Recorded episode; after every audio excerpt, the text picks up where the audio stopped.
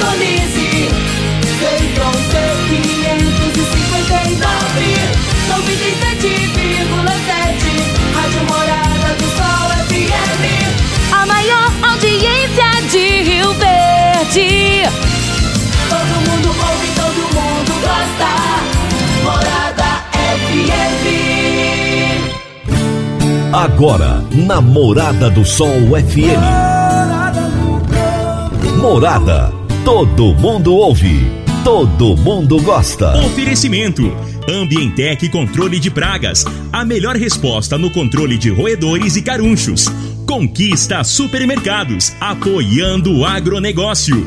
Forte Aviação Agrícola. Qualidade de verdade. Cicobi Empresarial. Há 13 anos ao lado do cooperado. Rocha Imóveis. Há mais de 20 anos responsável pelos mais relevantes loteamentos de Rio Verde. Divino Ronaldo. A voz do campo. Boa tarde, meu povo do agro. Boa tarde, ouvintes do Morada no Campo. Seu programa diário para falarmos do agronegócio de um jeito fácil, simples e bem descomplicado. Hoje é sexta-feira, tá chegando o final de semana. Sextou, meu povo! Sextou! Dia 19 de março de 2021. Nós estamos no ar no oferecimento de Ambientec Controle de Pragas, Forte Aviação Agrícola, Conquista Supermercados, Cicobi Empresarial, Rocha Imóveis, Consub Agropecuária e Park Education. Hoje, eu tenho o prazer de entrevistar a pecuarista Cláudia Duval, uma das personagens do livro Mulheres do Agro, Inspirações para Vencer Desafios dentro e fora da porteira. Gente, a Cláudia tem uma história fantástica, maravilhosa. Ela, há 22 anos atrás, junto com o esposo, sofreu um acidente de carro. O esposo faleceu, ela ficou paraplégica. E o restante das, da história vocês vão conhecer daqui a pouquinho, tá bom? Vamos agora às notícias agrícolas. Se tem notícia, você fica sabendo no Morada no Campo. Morada FM. Novidade bastante aguardada para o ano de 2021: o zoneamento de produtividade ZARC Pro para o milho, soja e cana-de-açúcar também terá os seus primeiros resultados divulgados no segundo semestre deste ano. Todas as culturas passarão por estudo técnico pela Embrapa, com a utilização de novas bases climáticas e metodologias aperfeiçoadas. Os agricultores que seguem as recomendações do ZARC estão menos sujeitos aos riscos climáticos e poderão ser beneficiados pelo Programa de Garantia da Atividade Agropecuária, o PROAGRO, e também pelo Programa de Subvenção ao Prêmio do Seguro Rural.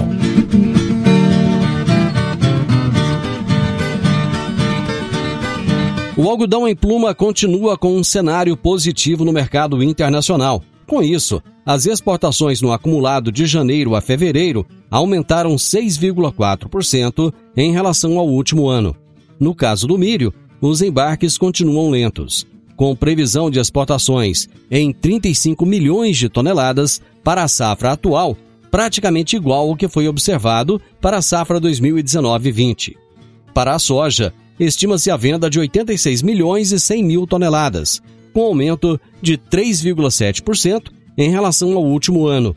Caso se confirme, será um recorde da série histórica. Para mais informações do agronegócio, acesse www.portalplantar.com.br. Praticamente todas as empresas do agronegócio operam internacionalmente. O momento é agora. Ser bilíngue é encontrar oportunidades em todo lugar. Você está preparado para a revolução no mercado de trabalho?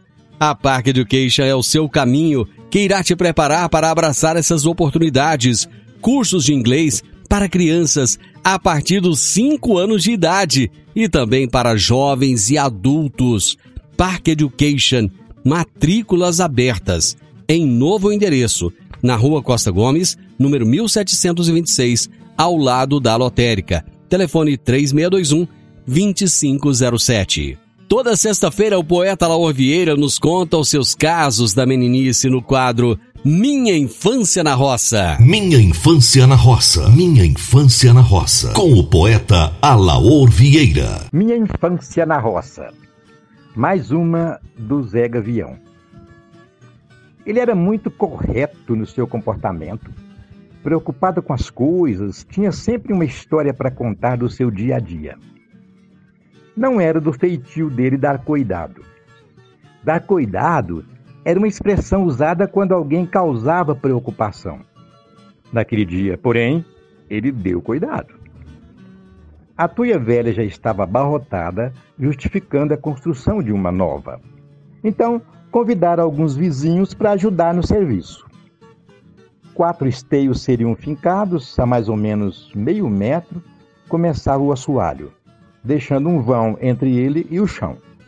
As paredes eram feitas de madeira de pororoca e pindaíba, rebocadas com estrume de gado, e a cobertura era com folhas de buriti.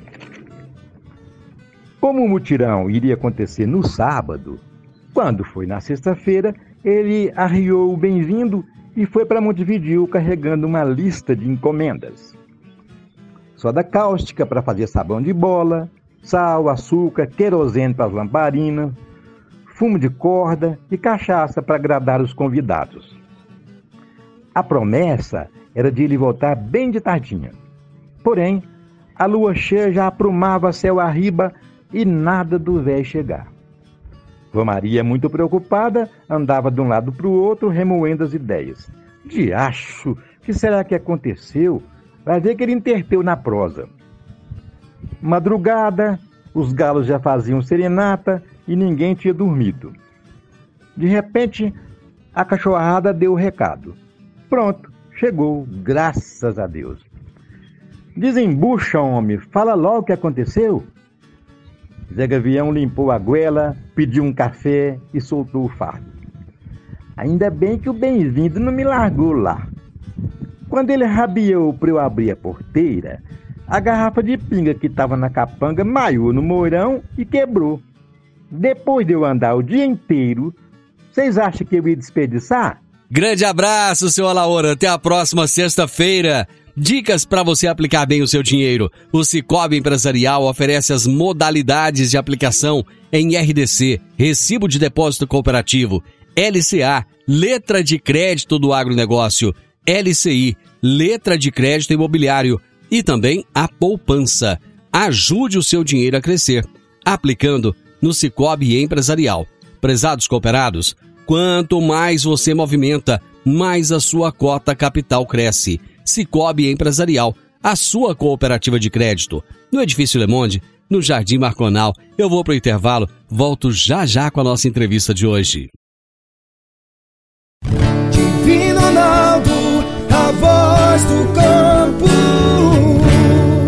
Meu amigo, minha amiga, tem coisa melhor do que você levar para casa produtos fresquinhos e de qualidade. O Conquista Supermercados apoia o agro e oferece aos seus clientes produtos selecionados direto do campo, como carnes, hortifrutis e uma seção completa de queijos e vinhos para deixar a sua mesa ainda mais bonita e saudável. Conquista Supermercados. O agro também é o nosso negócio. Minha história com o agro. Minha história com o agro. Namorada do Sol FM. Hoje é sexta-feira, dia do quadro Minha História com o Agro. Durante o mês de março, que é dedicado à mulher, eu estou apresentando histórias fantásticas de mulheres guerreiras que superaram todas as dificuldades em nome da preservação da família, do bem-estar dos filhos e delas mesmas. Hoje eu tenho o prazer de entrevistar a pecuarista Cláudia Duval, uma das personagens do livro Mulheres do Agro Inspirações para Vencer Desafios Dentro e Fora da Porteira. Cláudia, como é bom ter você aqui no Minha História com o Agro. Prazer receber você. Muito obrigado por aceitar o nosso convite. É um prazer também poder estar com vocês compartilhando um pouco da minha história. Bom, a sua história, ela, ela é a história de uma mulher que nasceu onde? Nasceu no Rio de Janeiro. Ah, você é carioca? Sou carioca. Mas cadê o Isso. chiadinho? Ah, então, depois de tantos anos em Goiás, a gente vai perdendo. Você mora onde aqui em Goiás? Moro em Goiânia, na capital. Mora em Goiânia. E No você. momento estou na fazenda, Hum. que é na- no interior, mas tô, tô, moro mesmo em Goiânia, na cidade. Você tem propriedade em qual município? Itaberaí. Itaberani. Fica a 90 quilômetros da cidade. Uhum. Isso. 90 quilômetros de Goiânia, melhor dizendo. Tá, bacana. Vamos começar a contar. É, é, você já nasceu no campo, já foi, já foi pecuarista, já nasceu de pais pecuaristas? Como é que é a sua história? Então, a minha história, ela começou muito distante do campo. Como eu disse, eu sou carioca e da Gema, né? Então, assim, da capital mesmo, vivi aquela vida ali mais intensa, bem é, cidade grande, estilo bem metrópole mesmo. E depois, quando adolescente, vim para Goiânia com meus pais, que resolveram se mudar para Goiânia. E passei minha adolescência, juventude aqui, e conheci o meu marido, que é da, era, era da região e tinha mexia com fazenda na ocasião. E após um tempo a gente se casou e eu vim conhecer, praticamente conhecer o campo é, através dessa relação, Uhum. né? A princípio de namoro e posteriormente com mais frequência, um pouquinho mais de, de intensidade, é, após o meu casamento. Você se casou com quantos então, anos? assim, com 25 anos. 25. Isso. Bom, você. Então, assim. Ah, pois não. Ah, Pode pode ficar à continuar. vontade. Pode falar. Então, e aí, até então, eu não conhecia o direito o que que era fazenda, porque no Rio a gente tem muito pouco contato com isso. Uhum. Então, era uma coisa muito nova, né? Por mais que eu já tinha ido, sim, em chácaras, já tinha tido contato, assim, né, mais com a zona rural, mas, assim, coisas extremamente esporádicas, numa tarde de passeio, num dia de passeio. Bom, é, você disse assim: o, o meu esposo era da região. Quando você disse era da Isso. região, por que, que você usou o verbo no passado?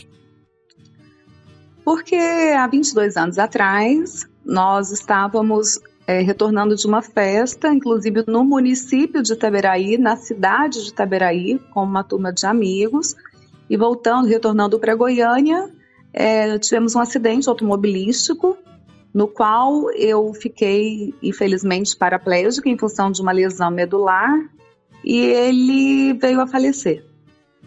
Isso foi em que ano exatamente? Agora, em maio, vão fazer 22 anos. Hum. Foi dia 9 de maio de 99. Puxa vida, é, você estava casada há quanto tempo nessa época? Oito anos. Há oito anos. Já, já tinha filhos? Sim, eu tinha duas filhas, Hum. uma com cinco anos e uma com dois aninhos. Você, é, você logicamente foi socorrida para o hospital e você teve consciência logo na sequência que o seu esposo havia falecido ou não?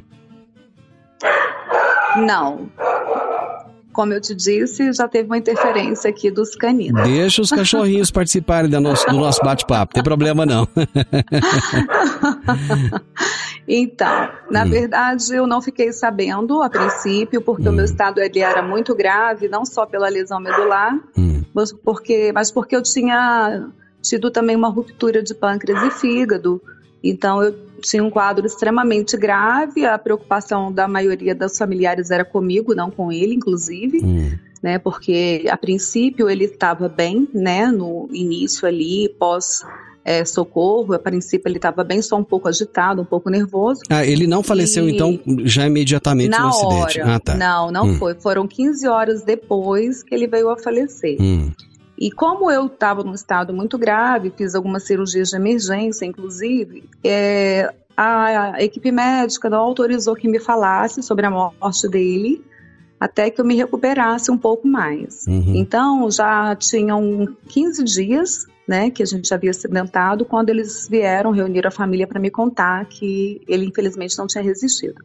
Até então você não, não, não tinha noção do falecimento Eu dele. perguntava por ele nos Hum. momentos assim que eu estava um pouco mais lúcida, mas eles diziam que ele estava em outro hospital que era mais apropriado, porque ele tinha uma leve arritmia, então eles Uhum. tinham levado ele para o hospital do coração porque era mais apropriado para o caso dele. Quando você recebeu aquela notícia, como é que foi? Uai, foi um outro, um outro grande impacto, né? Porque Hum. eu não esperava por isso. Então eu fui ali viver um novo luto que, na verdade, juntamente com o luto que eu não tinha é, terminado também ainda a minha vivência em função Uhum. de ter perdido uma parte de mim, né? Motoramente falando. Uhum. Então, é, foram, assim, momentos muito difíceis, onde a gente, de fato, pensa que não vai conseguir superar, né? Que não vai conseguir absorver tudo aquilo. Então, é, eu acho que, assim, é, é uma dor, né? Uma dor que, que ela é indescritível. Eu acho que só vivenciando mesmo. Quanto tempo depois do acidente você é, entendeu que você teria que dar continuidade ao legado do seu marido? Foram seis meses hospitalizadas, Uhum. quase seis meses hospitalizada. E após esse período, durante esse período, quem ficou tomando conta da fazenda para mim foi um meu cunhado na época, irmão dele. E a- quando eu retornei do hospital, que eu fiquei no SAR em Brasília, eu voltei e fui meio que tomando pé das coisas muito mais para que ele pudesse estar me apresentando, né, uma Hum. prestação de contas ali, o que tinha sido feito dentro desse período, né, o que havia dentro da fazenda e tal. E, mas ele tinha o trabalho dele, ele tinha o emprego dele, e era muito complicado ele estar associando. Isso foi um socorro né, mais imediato que ele me deu. E eu fiquei ali meio tentando conhecer um pouco do negócio, mas assim, muito superficialmente, para que eu visse, levantasse de fato o que eu tinha. Uhum. E a partir de então, é, executar uma ideia que eu já vinha amadurecendo dentro do, do hospital, enquanto eu estava internada, que era estar substituindo a fazenda por um outro negócio na cidade, onde eu pudesse ficar mais próxima das minhas filhas e que também fosse um negócio mais apropriado para uma mulher. Além de- do mais, né, com o agravante de ser cadeirante. Então, eu achava que o negócio aqui na zona rural ele seria totalmente inviável para mim, por todas as razões. Por não conhecer, por não poder andar, por não, não ter tempo, por minhas filhas serem pequenas, bebês. Então, assim, tudo era contra, né? Vamos dizer assim.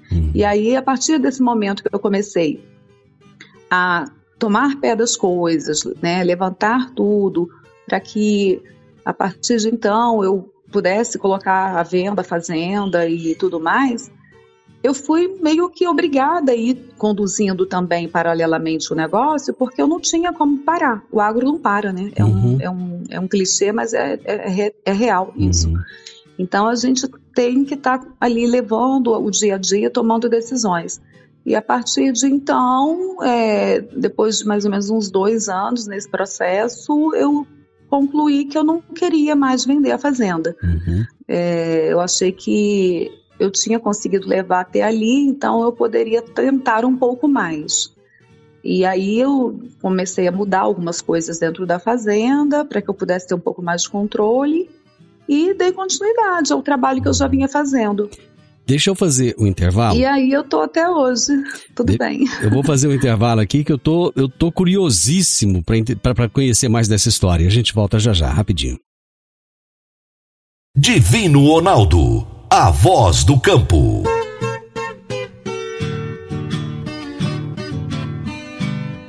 Agricultor, quanto a sua lavoura poderia produzir mais, mesmo enfrentando períodos de seca durante a safra? Eu estou falando do uso de gesso agrícola, que nutre as plantas, corrige o perfil do solo, garante o melhor aproveitamento da água e nutrientes. Sua aplicação é prática e versátil, e o melhor, com excelente custo-benefício. Utilize gesso agrícola da Consub Agropecuária e tenha mais segurança na sua safra. Entre em contato com a Consub pelo telefone 34 33 34 7800 ou procure um de nossos representantes. Eu disse Consub Agropecuária. Minha história com o agro. Minha história com o agro. Pessoal, como vocês sabem, toda sexta-feira eu tenho minha história com o agro.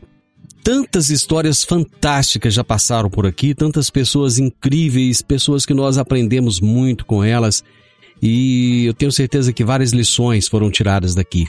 E a história de hoje, ela é comovente. É uma história de uma mulher que tem uma força sobrenatural. Muitas vezes nós não sabemos a força que temos até precisar de utilizar essa força. Quem está conosco hoje é a pecuarista Cláudia Duval. Ela tem propriedade rural lá em Itaberaí. Há 22 anos atrás, ela e o marido sofreram um acidente automobilístico, o marido faleceu, ela ficou paraplégica e desde então ela tem tomado conta dos negócios da, da família. Cláudia, bom, é, você disse que chegou um determinado momento que você entendeu que era aquilo que você queria e que você iria tomar conta. Mas eu imagino que você já tinha algum conhecimento até então, ou a partir daí é que você foi buscar mais conhecimentos? Até o acidente eu não tinha nenhum conhecimento. Hum. Eu vinha para a fazenda aos finais de semana, a cada 15 dias, acompanhá-lo. Uhum. Então, assim, minha filha mais velha já estudava, e então eu tinha que ficar na cidade. E aí, no final de semana, a gente vinha na sexta e voltava no domingo. Normalmente, a cada 15 dias, eventualmente, a gente vinha é, em, to, assim, em mais de dois finais de semana por mês. E então, chegava aqui, eu tinha que cuidar das filhas, bebês, né? Eu tinha uma secretária que me ajudava nessa parte da casa de comida e eu tinha que cuidar das filhas. Então, assim, era uma coisa que eu não acompanhava. Primeiro, eu não entendia do negócio eu, e estava numa fase da minha vida que eu não tinha também como me dedicar ou acompanhá-lo. Então, era uma coisa mesmo muito mais de mãe, um papel muito mais de mãe que eu estava exercendo nesse momento. Após esses dois anos de levantamento das coisas, né, de, de conhecer o que, que era uma fazenda, pelo menos conhecer o que, que era uma fazenda e tudo mais, eu diria que foram uns dois anos mesmo, né? Até porque nesse período eu tive que fazer uma cirurgia também e, e me afastei mais dois meses. Então, é, após esses dois meses, esses dois anos, eu conhecia um pouco já, porque você passa já a ter aquela vivência. E eu busquei bastante informação com amigos que também eram da área, uh, busquei também informações, também fiz cursinhos na época no Senar, para começar a clarear algumas coisas, livros, Jornal do Campo na época, do Popular. Então, assim, tudo que era que era possível e que estava ao meu alcance, algumas revistas, é, eu buscava ler, sabe? Buscava me inteirar para poder entender melhor o que, que acontecia aqui e até mesmo para ter condição de discutir com o pessoal que trabalhava comigo é, os assuntos da fazenda, porque até então nem isso eu não sabia, né? O que que eu vou conversar, né? Então assim era tudo muito novo. Mas nesse, após esses dois anos a gente já tinha essa introdução, uhum. então ficou um pouco mais fácil né, para eu entender como o negócio estava funcionando e resolver tentar um pouco mais, né? Aquela coisa, não vou vender agora, vou uhum. tentar um pouco mais. Se eu vir que a coisa não está caminhando como aparentemente deve caminhar, eu vou e, e, tomo essa decisão, né, e coloco isso em prática é, de vez. Como é, como é que foi a reação tanto dos colaboradores da fazenda quanto dos seus próprios familiares quando você ali já cadeirante, é, chegou e falou: Olha, eu vou tomar conta dos negócios e eu vou dar continuidade. É, eles acreditaram em você no primeiro momento ou não? Ficaram com o pé atrás? A reação de todos foi assim muito incrédula, uhum. porque os funcionários, porque já me conheciam, né, por ser a esposa uhum. e sabiam que eu não entendia do negócio né? Além de tudo, eu era bastante nova também na época e com o agravante de ser uma cadeirante e ainda com quadro, que eu tinha um quadro na época muito intenso de dor. Uhum. Eu acho assim, como eu disse, eram todos os contras, né? Uhum. Então foi aquela coisa assim, você vai se aventurar aqui para quê? Né? Você vai, é melhor você vender o negócio enquanto ele ainda está em pé era meio isso que eu recebia nas entrelinhas, não só deles, mas de todos os familiares, né, que não acreditavam de forma alguma que seria possível essa gestão, essa administração feita por mim. Então, foi unanimidade essa questão de não acreditarem, porque realmente as evidências não ajudavam nesse uhum. sentido. Mas e você, em algum momento, você teve receio de fracassar? Sim, vários. Em vários momentos eu tive esse receio. Eu diria que a minha, a minha coragem, a minha determinação, ela foi maior do que esses receios. Uhum. Mas, na verdade, eles sempre estiveram presentes, sempre. Né? Porque são tomadas de decisão que a gente faz o tempo todo, que envolve dinheiro, envolve né, investimento e, e retorno, que se não acontecer, né, você não, não sobrevive por muito tempo. Então, até hoje eu venho tentando e até hoje eu faço investimentos ainda com certos receios. Uhum. Mas, é, por, até porque a gente passa a conhecer da realidade, mas a realidade ela muda todos os dias. Uhum. Então, novas tecnologias passam a ter que ser agregadas, e aí isso envolve investimento, isso envolve conhecimento, isso envolve acompanhamento, controle. Então, nesse sentido, a gente está aprendendo todos os dias e o receio de algo novo ele sempre está presente. Uhum. Mas a minha vontade acho que foi um pouquinho superior. Onde que você acha que você conseguiu tanta força para superar as dificuldades e prosperar? Eu não sei, porque aliás eu sei, hoje eu sei, na época eu não sabia eu acho que foi em mim mesmo, na minha essência, porque todos nós temos essa força é, oculta, essa força latente. Muitas vezes a vida não te dá grandes oportunidades de manifestá-la e aí você fica ali com ela né, escondidinha, mas na verdade a a, a, a, minha, a minha força ela vem de mim, ela vem, sabe, desse Deus que habita em mim, uhum. né? E que, e que tem toda. e que me dá todo o poder que ele tem, que me dá toda a força que ele tem, me dá toda a sabedoria que ele tem, que por mais que eu não tenha alcançado esse nível, né, dentro desses contextos, eu acho que eu alcancei algum ponto onde eu consegui estar tá trazendo o que eu precisava, né, em cada um desses momentos. Uhum. E isso me fez continuar. Além, é claro, de uma motivação muito forte que eu tinha, que era a educação das minhas filhas. Essa responsabilidade tinha ficado para mim, mais essa responsabilidade de educá-las sozinha. E então eu tinha, é, a gente já tinha vários planos em relação à, à vida delas, à educação delas. E eu pensei que eu tinha a obrigação de cumprir isso, né? Eu devia isso a mim e a ele.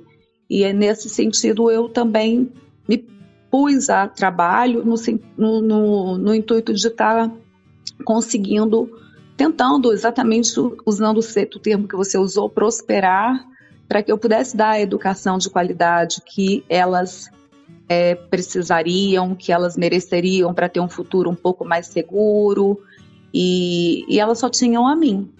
Então, eu acho que essa, assim, a nível de motivação externa, eu acho que esse foi o principal ponto.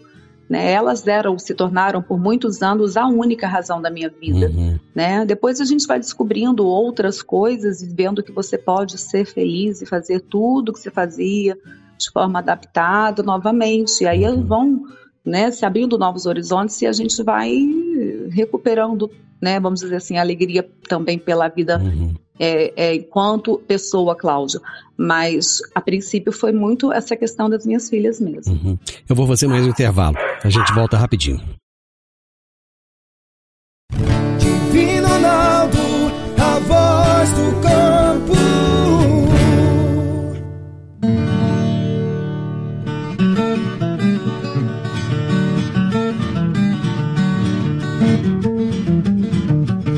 Adquirir um imóvel, seja um lote, casa ou apartamento, é a realização de um sonho.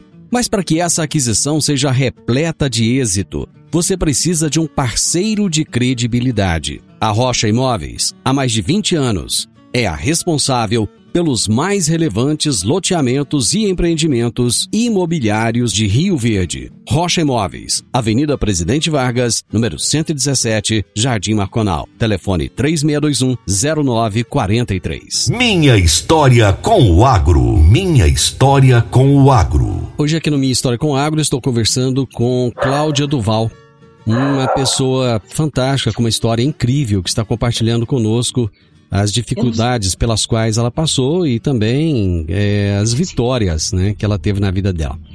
Ô Cláudia, eu, muitas pessoas que passaram por diversos momentos difíceis, como doenças e tal, eles sempre dizem que conseguem tirar daquela tragédia uma lição, algo de bom. No seu caso, você conseguiu tirar algo de bom nisso, nessa tragédia toda que aconteceu? Sim, é inevitável. Eu acho que o meu crescimento enquanto ser humano foi algo assim é, muito significativo. Eu acho que o amadurecimento que veio como consequência de tudo isso, sabe, foi algo que me fez crescer muito as experiências vividas todas me trouxeram também a, que, a questão da segurança, a questão da autoconfiança, é, porque eu consegui ir vencendo várias etapas, uhum. começando pela luta inicial pela minha própria vida, né? Certo. Depois de quase seis meses hospitalizada. Uhum. Então isso foi me dando força, me mostrando que eu tinha essa capacidade e então é, é, essa essa lição foi algo que eu passei para as minhas filhas, sabe, em todos os momentos que elas queriam é, desistir de alguma coisa ou que estavam inseguras. E para mim mesmo, quando eu me deparo com algum desafio que eu falo, ah, nossa, agora eu travei, agora eu não vou mais. Bacana. Aí eu falo assim, uai, mas vamos tentar pelo menos, né? Porque você já enfrentou algumas barrinhas até razoáveis. então, então vamos tentar mais um pouquinho e vamos lá. Então, assim, é essa confiança, essa autoconfiança, sabe? Uhum. E também esse crescimento como pessoa, a minha busca pelo meu ser espiritual, a minha busca pelo meu autoconhecimento, que hoje é algo assim muito forte, muito presente na minha vida.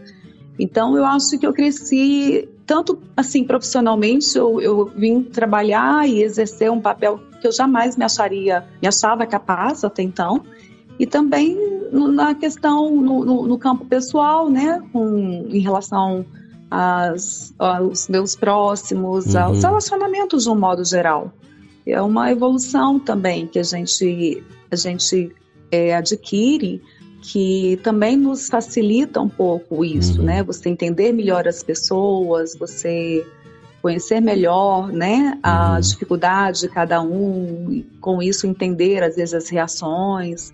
Enfim, eu acho que foi um crescimento que não tem preço, assim, uhum. sabe? Eu acho até que se eu tivesse como falar, é, você gostaria de abrir mão de tudo isso hoje que você tem, quanto crescimento como pessoa, e abrir mão dessa cadeira, eu acho que eu preferia ficar na cadeira e, e, e, ser quem eu sou. Que bonito. Com toda a, com toda a visão que eu tenho uhum, da vida hoje. Que bonito. Que não que era a mesma na época. Vamos falar um pouco do seu crescimento profissional. Quando o seu esposo faleceu, é, vocês tinham é, uma propriedade, tinha mais de uma? Sim, a gente tinha duas propriedades. Duas. É, uma, inclusive, ele tinha acabado de comprar, tinha um ano só que ele havia uhum. comprado. E era uma propriedade onde ele estava fazendo uma recria. Ele, nós tínhamos certo. uma fazenda de, de cria, onde ele tinha as matrizes. Uhum. E e aí ele estava trazendo essas, eh, o, a, a, o produto dessas matrizes para a fazenda, ou seja, os bezerros, e recriava. Certo. É, às vezes também ele fazia algumas compras né, paralelas de bezerros para recriar uhum. também aqui na fazenda junto com os nossos próprios, a nossa própria cria. Uhum. E no, quando os, os animais estavam recriados, é, às vezes na faixa de 18, 20 meses, e em algum outro, alguns outros momentos mais próximos mesmo do período de engorda ali, a gente vendia esses animais para os invernistas. E aí a conclusão, a terminação né, do processo era feito por outra pessoa. Então a gente na época estava com as duas atividades, de cria e recria. Bom, mas hoje você já trabalha com ciclo completo, né? Você tem mais uma propriedade, é isso? Sim, é porque na época a gente vendia as fêmeas, a gente vendia as bezerras fêmeas, porque a outra fazenda não comportava é, todos os machos e fêmeas com mais os animais que ele também comprava. E era difícil misturar fêmea com macho numa fase de recria, na mesma fazenda. Então ele optou por continuar comprando machos e, e aumentar a lotação e vender as fêmeas. Então, com algumas mudanças que aconteceram, né, que foram feitas posteriormente por mim, é, eu adquiri uma fazenda é, por conta da necessidade de estar tá recriando também essas fêmeas para estar tá fazendo as minhas próprias reposições das matrizes. Então, tanto ampliando as minhas matrizes, que hoje tá, são um pouco mais do que era na época, quanto também é, melhorando a condição genética mesmo. Então, em função disso, eu precisava de um espaço para recriar essas fêmeas, que era melhor eu fazer esse trabalho genético que a gente já fazia na cria, né, na época só com bois melhoradores, porque ainda não tinha IATF, inseminação era algo muito, muito incipiente, muito distante. Então, com bois, né, com touros, uh, mas do que eu ir para o mercado e comprar um animal inferior. Então, com isso, eu preferi começar a recriar minhas fêmeas. Então, essa fazenda ela veio com esse propósito. E aí você tem já melhoramento genético e é, quantos animais vocês tinham na época que, que, que o seu esposo faleceu e atualmente? Então, na época a gente tinha próximo de uns mil animais, né? A gente nas duas fazendas, se fosse considerar tudo. Hoje a gente trabalha aí com 2.500 a 3 mil animais. Não é uma coisa assim que cresceu muito, mas assim o meu trabalho, o meu foco maior, ele é na questão do do melhoramento genético. Então, eu preferi investir nisso do que em quantidade, mais em qualidade do que em quantidade. E, a, e também passei a fazer a terminação dos animais, parte deles a pasto e parte no confinamento. Então, daí a ideia de fazer o ciclo completo, por quê? Uh, eu tinha um receio muito grande de quebrar né, a empresa por conta de não conhecer do negócio. E quando eu vendi esses animais é, para um invernista ou até mesmo para um intermediário que fazia essa transação, essa ponte, né, entre entre eu, recriadora, e um, e um invernista, é, eu ficava muito insegura, porque eu não sabia se eu estava vendendo os meus animais com o preço que eles de fato valiam. Né? A gente tinha sempre teve alguma fonte, vamos dizer assim, de, de cotação, mas isso não era algo como hoje, né, que é bem é, classificado dentro de categorias, de faixas etárias, de raça. Então, era muito assustador. E eu não conhecia tão bem também, como eu disse, da, da qualidade dos animais. Se era bom, ruim, se valia mesmo preço de um gabiru ou não. então, com essa questão, essa dúvida toda, eu estava muito insegura com esses negócios. E aí eu falei, nossa, daqui a pouco eu não vou ter caixa para poder trabalhar é, com essas recrias e continuar o meu trabalho também de, recri, de cria. Por quê? Porque eu estou fazendo, vendendo meus animais sub com, com preço abaixo do, do, do que vale no mercado. E as pessoas se aproveitavam muito dessa situação porque sabia que eu não entendia. Então, o que, que eu fiz? Eu falei: se for para eu ficar na mão de alguém, eu vou ficar na mão do frigorífico, porque aí é o preço que ele ditar para o mercado como um todo, vai ser o preço que eu vou também receber. E aí eu resolvi terminar os animais. E aí criei uma pequena estrutura, bem pequena, estrutura de confinamento, e também estruturei a fazenda um pouco mais para a gente estar tá intensificando o processo de recria e fazendo essa engorda também parcialmente a pasto. Bom, tem tanta coisa para falar com você, mas nosso tempo já está acabando. Você viu tanto que passa rápido, né? Tem um, um ponto que, assim, a gente tem um minutinho para falar desse ponto. A questão da sucessão familiar. Você já, você já está preparando suas filhas para isso? Como é que tá? Esse é um ponto que eu tenho assim muita preocupação ainda, hum. porque apesar de eu estar com as minhas filhas criadas, uma já é médica, faz especialização em São Paulo, a outra está se formando em medicina no meio do ano. Uhum. Elas escolheram cursos que estão muito fora da área, uhum. então assim não tem tempo e, e cursos que exigem muito, muito, muita dedicação, muito tempo. Então eu não, não tenho assim como estar tá passando isso para elas já como eu gostaria. Uh, a princípio eu achei que elas viessem fazer esse trabalho comigo, né? Mas uhum. fizeram outra opção, eu resolvi respeitar. Mas assim, vejo uma possibilidade, a princípio, da, com a mais nova e talvez até mais à frente com a outra também, que está fora, de, de continuarem esse negócio, mas não sei ainda como. Uhum. Então, é, isso é um ponto que ainda fica para mim muita dúvida. Eu tenho intenção de contratar, inclusive, uma empresa que seja uma consultoria nesse sentido, né? Uhum. Para a gente ver todo esse aspecto da sucessão e conversar com ela. Estou esperando a minha filha formar para que a gente possa ter um pouco mais de tempo e começar a discutir essas coisas. Bacana. É, então, por enquanto, está algo meio definido. Mas tem tempo para isso. Bom, uma última coisa. É, nós estamos vivendo um mundo é, onde as pessoas estão com medo, estão inseguras, estão incertas. De repente, todo mundo começou a lidar com uma questão que, que na maioria das vezes, é, se evitava, que é a questão da, da presença da morte, muito, muito perto, muitas vezes e o mundo está em pânico. Você que viveu por tudo isso, que passou por todas essas. Eh, por todos esses problemas e venceu, que mensagem você deixaria para as pessoas que estão nos ouvindo agora? Então, sobre essa questão atual de saúde, é, eu tenho uma visão muito particular. Hum. Eu acho que Primeiramente, a morte é algo que a gente tem que aprender a lidar, independente né, da, da forma que ela vai chegar. A pandemia ela veio para nos mostrar que nós não estamos sempre no controle e que nós precisamos, dentro da minha pequena visão, evoluirmos enquanto humanidade. Então, é um processo também de crescimento onde os que sobreviverem vão ficar mais fortes. E aqueles que acreditam em si próprio, acreditam que podem superar a doença, se for o caso de serem contaminados, eu acho que o que eu digo para essas pessoas é que realmente confiem, confiem em si, confiem em Deus, confiem na capacidade interna que ela tem de externar todo esse potencial para se tornarem mais uma vencedora, né? Nessa caminhada que estamos é, é, percorrendo todos, né? Enquanto seres humanos.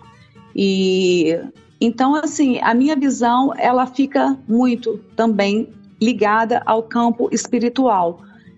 Agora, acreditar que a gente vai superar um problema, que a gente vai é, enfrentar e vai conseguir sair mais forte lá na frente, como vencedores, é algo que para mim é uma condição sine qua non uhum. para que a uhum. gente realmente consiga atingir qualquer vitória. Então a mensagem que eu deixo é essa: acreditar, sabe, confiar, uhum. sabe, buscar essa força interior, além também de fazer a parte que cabe a cada um, né? Tanto no, no aspecto é, de crescimento quanto no aspecto social mesmo, de se isolar mais, de de, de dar tempo ao tempo para que essas vacinas cheguem e possam estar tá contribuindo para que a gente possa ter uma vida um pouco mais normal daqui a um tempo. Então, procurar realmente respeitar, só fazer aquilo que foi extremamente necessário, né, deixar para quem precisa de fato estar tá ali na linha de frente, conduzindo tudo para que as coisas não parem. Então, fazer a, a, a, esse recolhimento nesse momento, eu acho que é um ponto assim crucial mas se for o caso, né, de vir ser contaminado, alguém da família, um ente querido, sabe, é isso, é acreditar na força, nessa força que tem e nessa capacidade de transcender tudo isso. Cláudia, você é uma pessoa incrível. Eu, eu agradeço a Deus por me dar o privilégio de conhecer pessoas como você, de poder transmitir essas histórias tão bonitas. Muito obrigado por me dar o prazer de estar este momento com você. Muito obrigada. Eu agradeço o elogio e agradeço também essa oportunidade de estar participando e, quem sabe, inspirando outras que estão com a mesma dificuldade também a enfrentarem, porque lá na frente vão ver que dão conta. Hoje eu tive o prazer de entrevistar a pecuarista Cláudia Duval, uma mulher incrível com uma história de vida fenomenal. Final do Morado no Campo, eu espero que vocês tenham gostado. Segunda-feira, com a graça de Deus, eu estarei novamente com vocês a partir do meio-dia aqui na Morada FM. Na sequência, tenho Sintonia Morada, excepcionalmente com o J. Roberto, com muita música e boa companhia na sua tarde. Fiquem com Deus, tenham uma ótima tarde, um excelente final de semana. Até segunda. Tchau, tchau.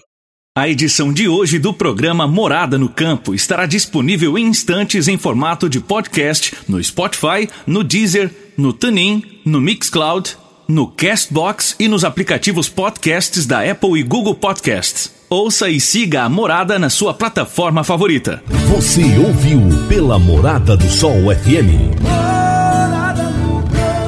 Morada. Todo mundo ouve. Todo mundo gosta. Oferecimento.